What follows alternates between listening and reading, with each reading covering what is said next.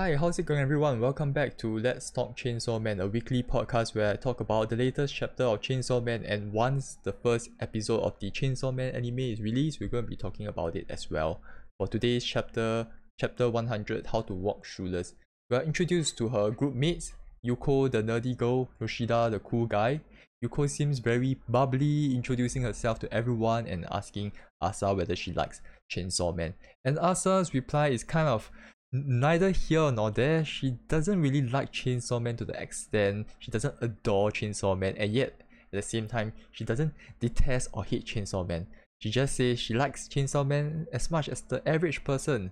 So this is kind of a contrasting uh, behavior, a, a different reaction compared to the War Devil that seems to hate Chainsaw Man and wants to kill him.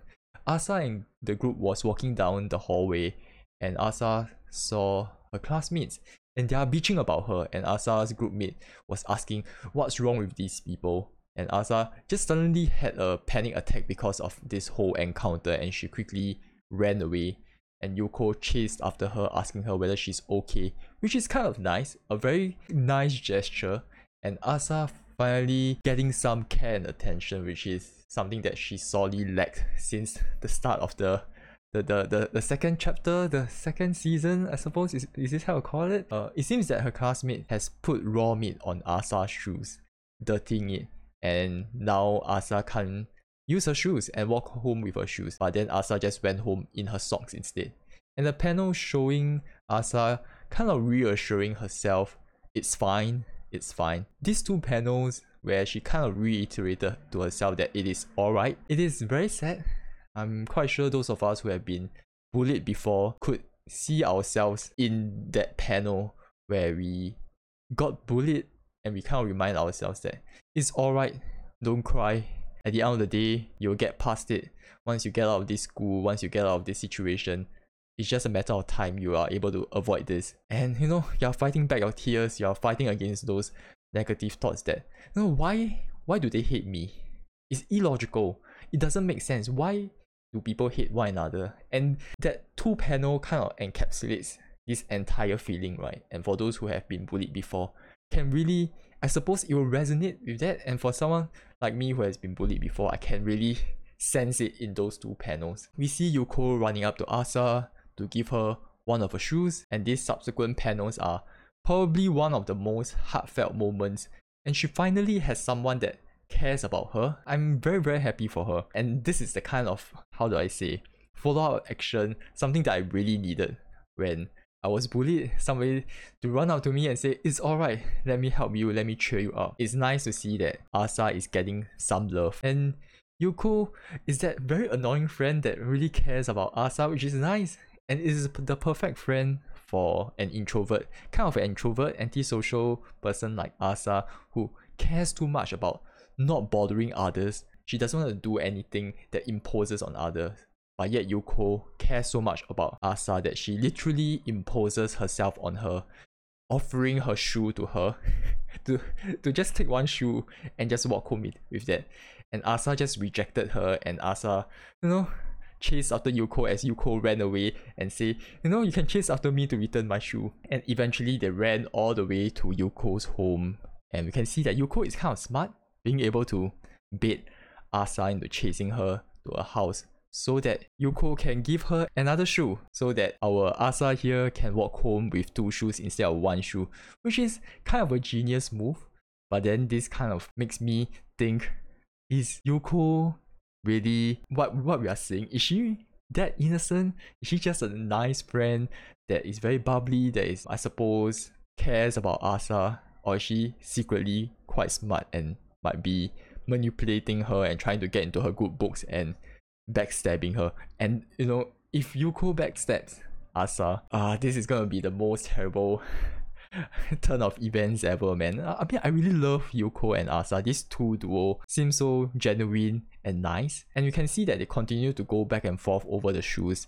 And Asa doesn't want to accept the shoe, but Yuko insisted, and Asa eventually relented and accepted the shoe and this kind of denotes a breaking down of her own barrier, uh, the barrier where she kind of hides behind and not accept anybody's favor and not impose on anybody. The last few panels, we see Asa looking at Yuko's shoes and the War Devil suggested to sell those shoes away. And then Asa kind of replied, retorted, and, and said, You are an idiot. For once, we realize that she is speaking back to the devil. I mean, usually for now, I think she hasn't been very, I don't know, she doesn't really stand her ground. She has been manipulated, she can't really speak back. And for once, we kind of see that she is speaking back to the devil. This kind of shows how important those shoes are. And Yuko's act of giving those shoes is something that Asa really treasured, I suppose. A, a small act of kindness. And I really hope that Yuko is not a terrible person. I really hope. Because uh, it's gonna be the, the worst feeling ever, man. And I have this gut feeling that eventually Yuko, if she she is really is what she is, a nice person, she's gonna be eventually turned into a weapon at a moment where both of them are about to die, where someone's life is at, at, at stake, and Yuko is just gonna offer herself up like, no, we both hate uh devils, and let me just offer my life for you so that you can convert me into into the strongest weapon, so that I can kill that that awful devil or whatever it is. That's my guess. But then, of course, it can go another way, which is similarly as interesting, where you know, Yuko is some asshole, some bad guy that is trying to backstab Asa, that, that has some sort of relationship with the War Devil. We are not too sure. Once again, overall, the panels are so well drawn.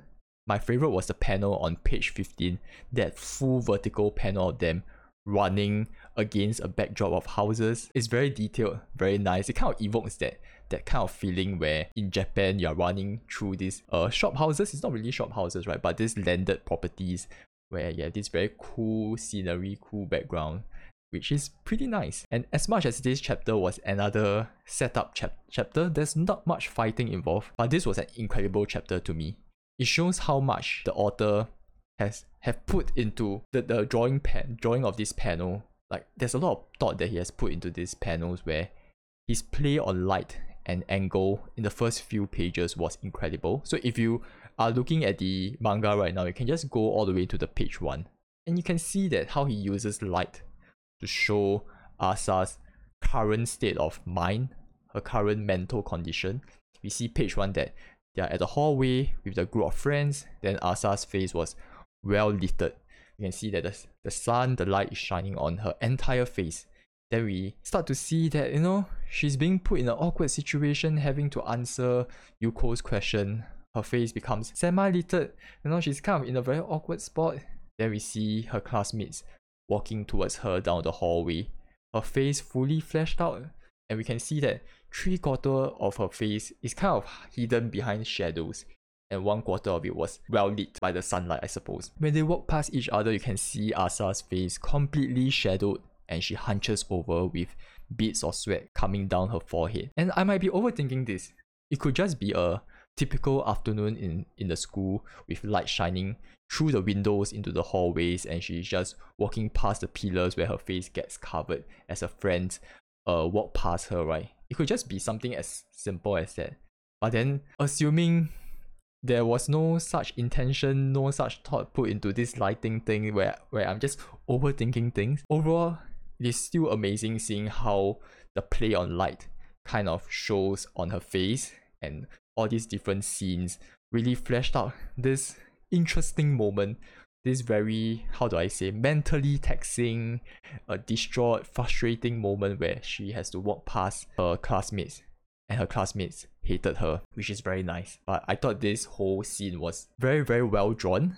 It really shows how skilled the author is. It really shows the psyche and kind of sets the tension and the mood of this character and that moment itself. And you know hopefully you spotted this this interaction as well this well drawn panels. If you didn't you can go back to the manga and check it out I mean, it's quite interesting. It is it's very cool. I hardly see this kind of drawing by other manga artists before. So I hope you guys enjoyed this uh chapter discussion. And if you are interested in more discussions, feel free to follow the podcast and also review this and rate this five star if possible. I'll be very happy.